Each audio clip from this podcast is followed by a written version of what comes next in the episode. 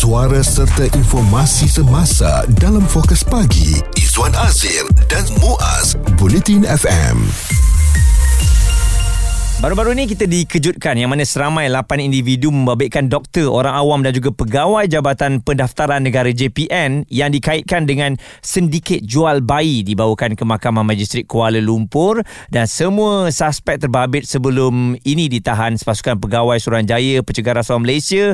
Selepas disyaki ada kaitan dengan komplot menjadikan dokumen palsu bagi membolehkan beratus bayi yang tak sah taraf atau bayi penatang haram didaftarkan di JPN tindakan sejak beberapa tahun yang lalu ya. Jadi tindakan itu susulan pendedahan harian Metro yang mana membabitkan sedikit penjualan bayi warga asing serta pengeluaran CJ kelahiran dan MyKit yang mencurigakan. Ha, jadi ini yang amat mengejutkan kita kerana bila diselidik ya berdasarkan pemantauan wujud sindiket yang menawarkan pakej menjual bayi tak sah taraf ataupun bayi penatang haram kepada warga tempatan lengkap dengan CJ kelahiran dan MyKit sah dikeluarkan Jabatan Pendaftaran pendaftaran negara JPN pada harga semurah RM3,000 ringgit. Dan kegiatan itu yang uh, dikesan mula aktif dilakukan sejak 8 tahun lalu semakin membimbangkan apabila ia membabitkan isu kerakyatan dan betapa mudahnya bayi kosong ini mendapat taraf kewarganegaraan Malaysia. Jadi memang banyak uh, perkara yang uh, berlaku kerana ia melibatkan ramai individu dan juga agensi.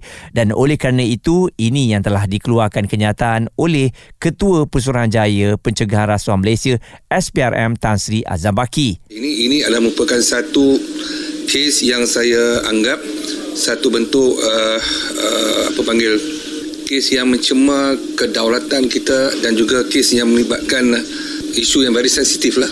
Kerana penipuan berhubung dengan kelahiran ini adalah satu perkara yang uh, very serious yang perlu di uh, kita siasat ke akar umbi. Dan mana-mana pihak terlibat kita akan bawa ke tengah. Betul? Dan uh, saya yakin oleh kerana penjualan bayi ni dia ada demand ya. Sebab tu tak pernah berhenti penjualan bayi ni. Dan ini boleh kita kategorikan sebagai kes uh, perdagangan manusia ya. Kerana menjual bayi itu pada harga RM3000 dan ialah orang yang mencari bayi ni kita semua sedia maklumlah bahawa mereka ni nak mempunyai anak kan? Nah, tapi mungkin tak ada rezeki dan ada orang yang menawarkan bayi sah taraf dengan ada my kid harga RM3000 kadang-kadang ya siapa yang tak nak eh. Sebab kita tahu naluri uh, manusia itu apabila sampai dah berkahwin lama tak ada anak mereka sanggup melakukan apa saja. Tapi apa yang dilakukan sedikit ini memang salah kerana memberikan uh, kewarganegaraan kepada mereka yang tak layak. Uh, itu persoalannya. Dan ia melibatkan doktor dan juga daripada pegawai Jabatan Pendaftaran Negara. Isu terkini dan berita semasa hanya bersama Izwan Azir dan Muaz Bulletin FM Semurah RM3,000 saja sedikit jualan bayi masih lagi ada dan uh, oleh kerana kita dapat lihat ada beberapa individu yang telah pun uh, ditangkap yang menjalankan sedikit ini masih lagi dalam siasatan amat merisaukan mereka ini uh, bayi yang uh, tak ada warga negara dan diberikan my kit oleh kerana melibatkan sedikit inilah. Jadi secara tak langsung kita melihat ini seperti mencabar kedaulatan negara kita. Dini wakil NGO Stop Human Trafficking Malaysia bersama dengan dengan kita. Jadi Dini anda memang sentiasa melihat perkara ini.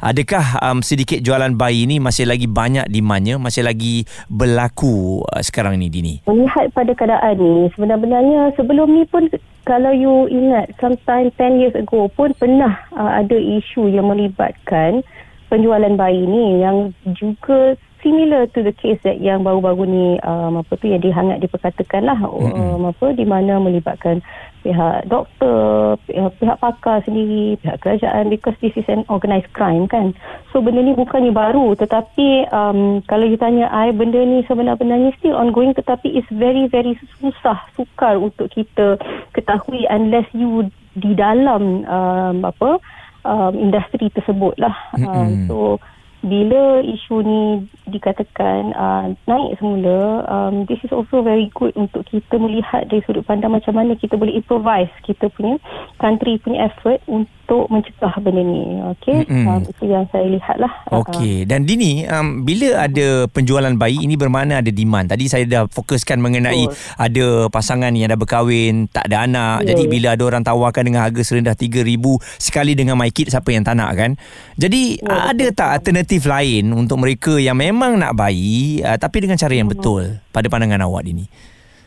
Okey, actually melihat pada benda ni bukan kata melihat um, apa tu warga asing saja yang ada yang kosong. Kalau you pergi kepada JKM dan sebagainya banyak lagi bayi-bayi yang masih lagi tak mempunyai parents pun kalau you pergi to the correct channel.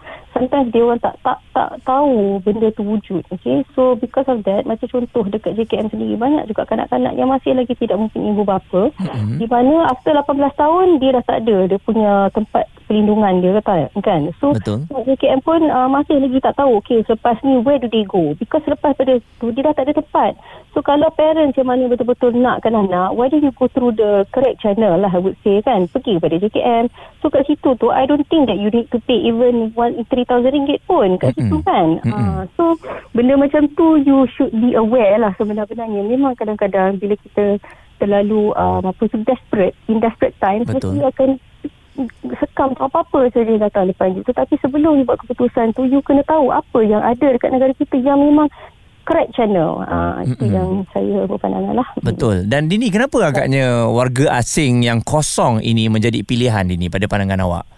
Okey, warga asing berpilihan ni kadang-kadang because benda tu oh, dia dia punya dia ada agent dia sendiri lah. Okay, Mm-mm. so because of that dia dah nampak dia dia sentiasa macam sales agent dia tengok orang ada perlu dia pun cepat cepat-cepat datang. So orang yang pembeli tu kadang-kadang kebanyakannya memang tak buat research pun. So Ya. sebabkan tu Ah, sebabkan tu dia jadi mangsa tu bukan saja dalam isu jualan bayi kadang-kadang tu loan for example macam-macam isu semua tu dia mengambil uh, apa kesempatan dalam kesempitan kata orang kan so Mm-mm. these are the agents yang yang uh, apa pergi buat kerja untuk dapatkan wang lah kan walaupun 3000 tapi dia tak nampak benda tu impact tu lebih besar daripada 3000 Ya. yang dia dapat tu ya yeah. dan you're talking about a whole future kat Betul. sini kan you're talking about national security you're talking Mm-mm. about um, economic impact you know all these things ni dia tak pandang dia tahu yang dia nak buat duit kat situ saja Uh-uh. Fokus pagi Izwan Azir dan Muaz komited memberikan anda berita dan info terkini Bulletin FM. Mungkin ada di antara kita yang macam tak percaya tetapi sedikit penjualan bayi ni memang masih lagi berluasa dan mereka ni akan diberikan my kit dan juga pendaftaran sebagai warga negara Malaysia.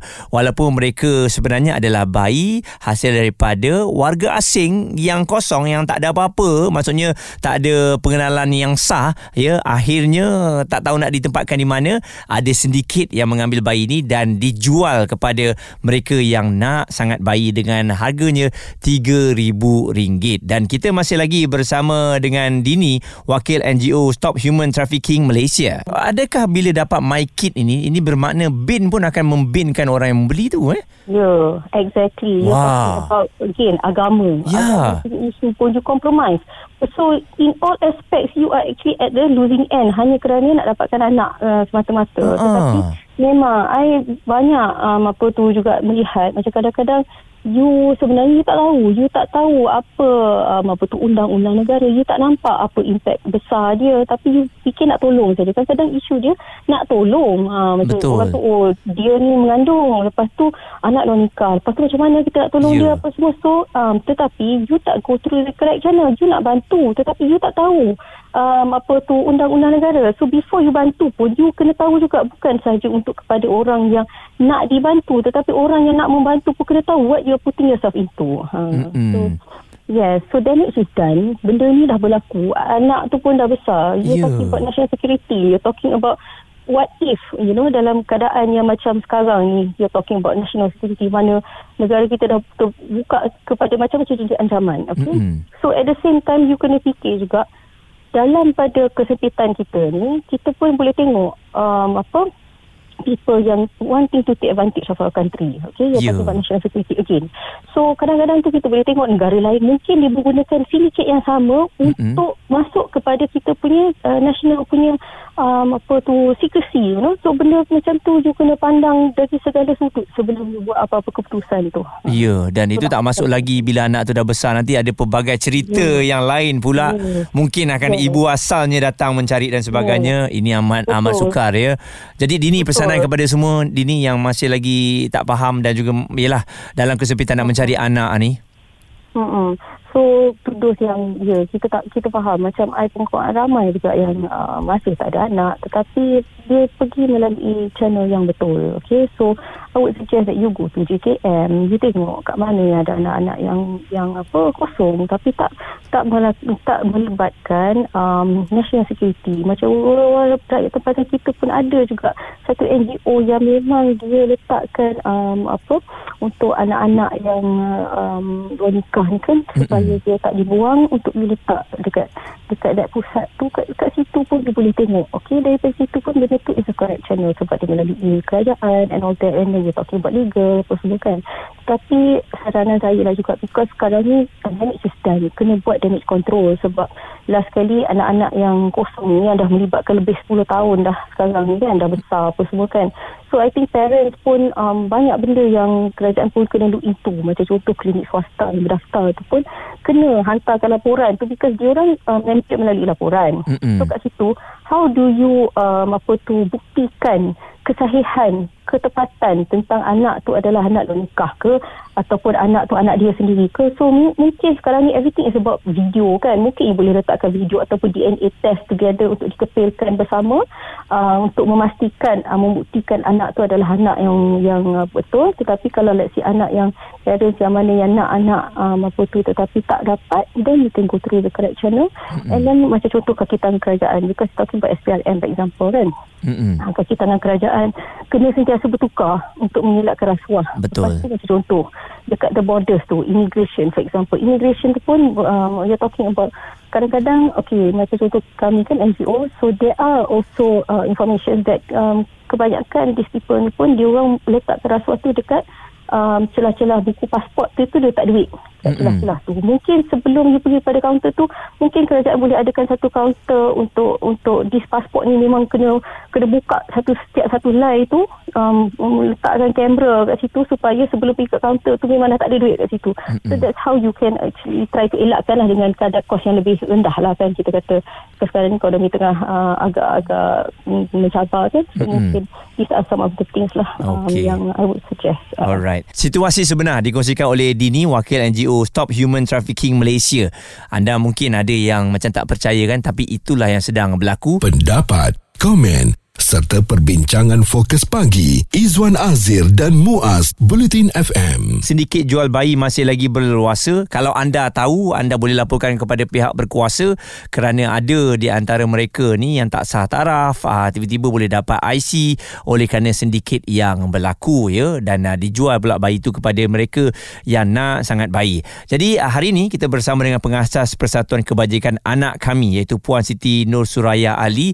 Jadi mungkin Puan selaku pengasas Persatuan Kebajikan Anak kami ni sebenarnya dari segi nak mengambil anak ni um, adakah puan uh, pernah berhadapan dengan situasi macam ni? Maksudnya nak mencari bayi untuk dijaga ataupun nak diambil sebagai anak angkat ni? Persatuan Kebajikan Anak kami um, kita buat uh, pendekatan untuk bukan kami yang pergi cari bayi.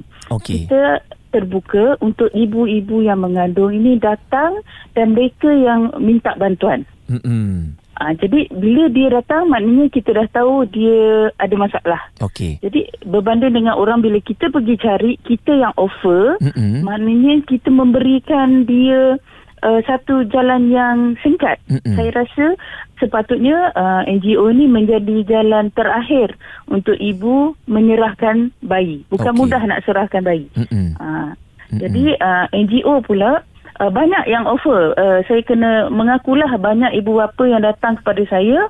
Dia offer, uh, Puan, uh, boleh tak bagi saya dulu? Saya bagi uh, NGO sekian-sekian amount uh, duit lah. okey Uh, tapi di uh, NGO, di tempat saya lah ya. Uh-uh. Kami amalkan ibu kandung ni, kita buat open adoption di mana ibu kandung berhak untuk tahu siapa yang ambil anak dia. Hmm. Uh, jadi uh, saya cakap kalau ibu kandung tu pilih awak, okeylah. Kalau ibu kandung kata tak nak, saya takkan paksa ibu ni serahkan semata-mata saya nak untung berapa ribu tu untuk persatuan. Oh, Ah, macam tu. okey. Jadi um, mereka ni melalui pendaftaran semua yang sah lah puan eh. Maksudnya warga negara Malaysia Betul. lah puan eh.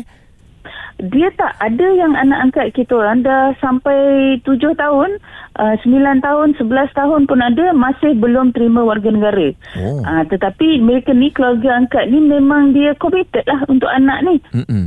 Uh, jadi dia tetap ambil anak, dia tetap ber, sebab niat dia ialah untuk bela dan berkongsi kasih dengan anak. Mm-mm. Uh, jadi betul memang akan ada isu bila anak tu bukan warga negara, Betul. Uh, bila ada isu anak tu stateless atau uh, tidak sah taraf. Tetapi niat pertama ibu bapa ni tadi ialah untuk melindungi anak. Berkongsi kasih. Kita ni sebenarnya menumpang rezeki, menumpang kasih pada anak ni.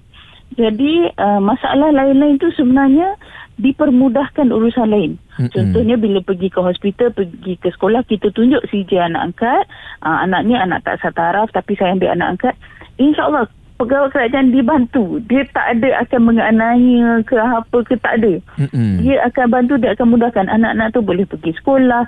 Dari segi undang-undang kerajaan akan keluarkan surat khas untuk benarkan anak-anak pergi sekolah sementara Mm-mm. proses memohon kewarganegaraan. Kita ikut prosedur yang betul. Betul. InsyaAllah tak ada masalah. Ya, sebab uh, kita risau juga puan eh bila ada sindiket yang tak ikut jalan yang betul ni tiba-tiba bayi siap dengan IC lagi. Ush, ini bukan uh, perkara main-main eh puan eh.